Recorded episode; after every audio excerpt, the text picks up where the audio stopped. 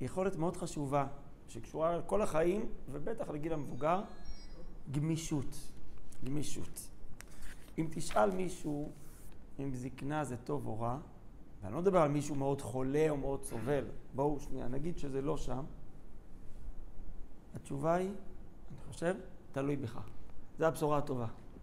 תלוי בך, כמו שאתם יודעים, ויש על זה מחקר בפסיכולוגיה ההתפתחותית, על שלבי הילדות, בגרות, מבוגרים, זקנה.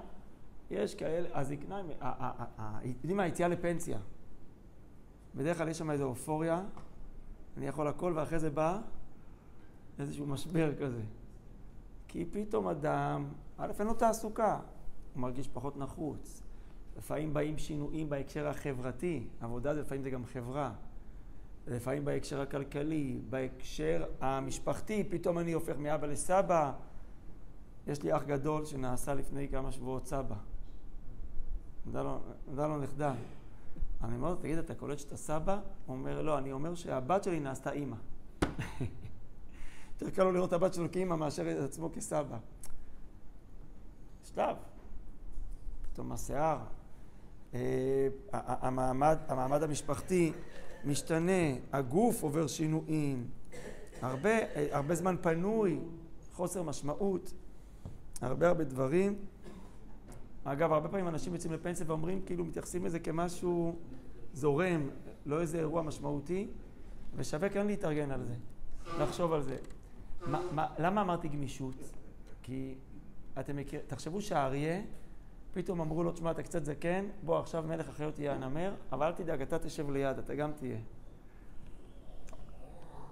אם אני לא ראשון, יש, לפעמים תחושה, בהרבה דברים, גם אצל הילדים, אם אני לא ראשון, לא צריך. אני מפסיק את המשחק. אם אני לא מנצח, נכון? הילדים מפסיקים את המשחק. לא מוכן. אז אנחנו חוזרים למקום של ענווה ולמקום של גמישות. אני, אני, אני מכיר מציאות של שולחן שבת, נכון? בסוף השולחן שבת יש איזה, יש מישהו או שניים שהם יותר מובילים, מובילים את העסק.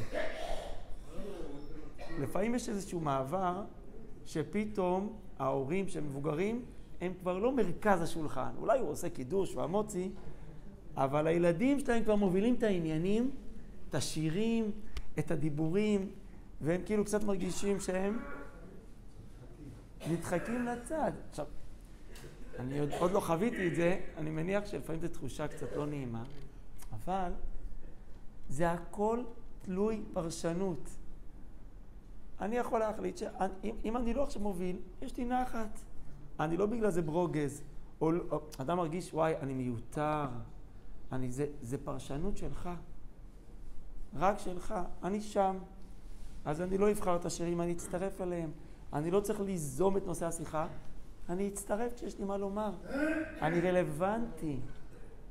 אפשר לראות את זה בעוד הרבה תחומים. בואו נלך רחוק, במושב, קהילה. לא קורים שינויים. עכשיו, אני לא אומר שכל שינוי בהכרח טוב או רע, כמו כל דבר במציאות, זה מעורבב וזה תהליך. אבל לכל מי שזוכר פעם מה היה ורואה מה היום, איך אמרו לי אנשים? לא רק, לא רק זקנים. אמרו לי, תשמע, אני זוכר את המושב קטן משפחתי, המושב השתנה לי. אני כבר, זה שונה, נכון? אמרו לי את זה עוד לפני שמונה ותשע שנים, כשרק התחילו הרחבות. אני מבין, באמת, באמת עבורים שינויים, אי אפשר, אי אפשר להכחיש. אחרי זה שינויים באופן שבו נעשים טקסים, והתלמוד תורה, ובית הכנסת הוא בית הכנסת, דיונים ונוסחים. וזה בסדר. אני חושב שצריך בסוף למצוא איזו סינתזה, ש... אבל צריך גמישות.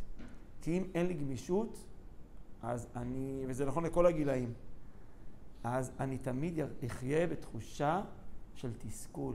אולי על זה אומר דוד המלך, אל תשליכני לעת זקנה. הוא לא אומר לזקנה, לעת זקנה. אולי הכוונה, כמו שמפרשים, אדם יכול להיות בן 40, אבל הוא כבר מקובע, זה הכוונה. הוא זקן לא בגיל, אלא הוא לא מסוגל כבר שינויים, אל תעזה, מזיז לי, מפריע לי, אני לא יכול שיזיזו לי כלום. אבל המציאות, ובטח במציאות המודרנית, היא כל כך דינמית, כל שנה דברים משתנים. כל חודש. גם, גם, גם צעירים צריכים להיות עם יכולת גמישות. היכולת הזאת, השריר הזה, הוא מאפשר לך לשרוד ולהתפתח בצורה טובה, ולהגיד, אוקיי, המציאות משתנה, אני לא צריך להצטער. השרביט עובר לעוד אנשים, ו- ובואו נראה איפה נשאר הפן המיוחד שלי, איפה אני תורם את הפן שהוא רק שלי. כי אין מה לעשות, השכבה של המבוגרים היא שכבה מאוד יציבה, מאוד קבועה, שיש לה יתרונות שאף אחד אחר לא יכול להחליף אותה. היא מביאה איזשהו ביטחון, היא, לא, היא, היא פחות uh, תזזיתית, ויש בזה המון יתרון. שמונה וחמישה, נכון? אז uh, בסופו של דבר, המציאות הזאת שאדם, uh, יש לו גמישות, ואני אתן עוד דוגמה אחת לסיום, בדידות. אחד הדברים, וזה מוכח, הכי מזיקים לבריאות וגורמים לזקנה זה בדידות. לפעמים אדם פתאום אין לו מעגלי חברה, חלק מהחברים שלו נפטרו, חלק עברו דירה ליד הילדים, אה, אה, אה, הוא, הוא פחות יוצא מהבית. אז א', חייבים למצוא חברה, ולמצוא איך? שתיים, וזה מחקרית, קהילות יהודיות דתיות, הן הרבה פחות בבעיות האלה.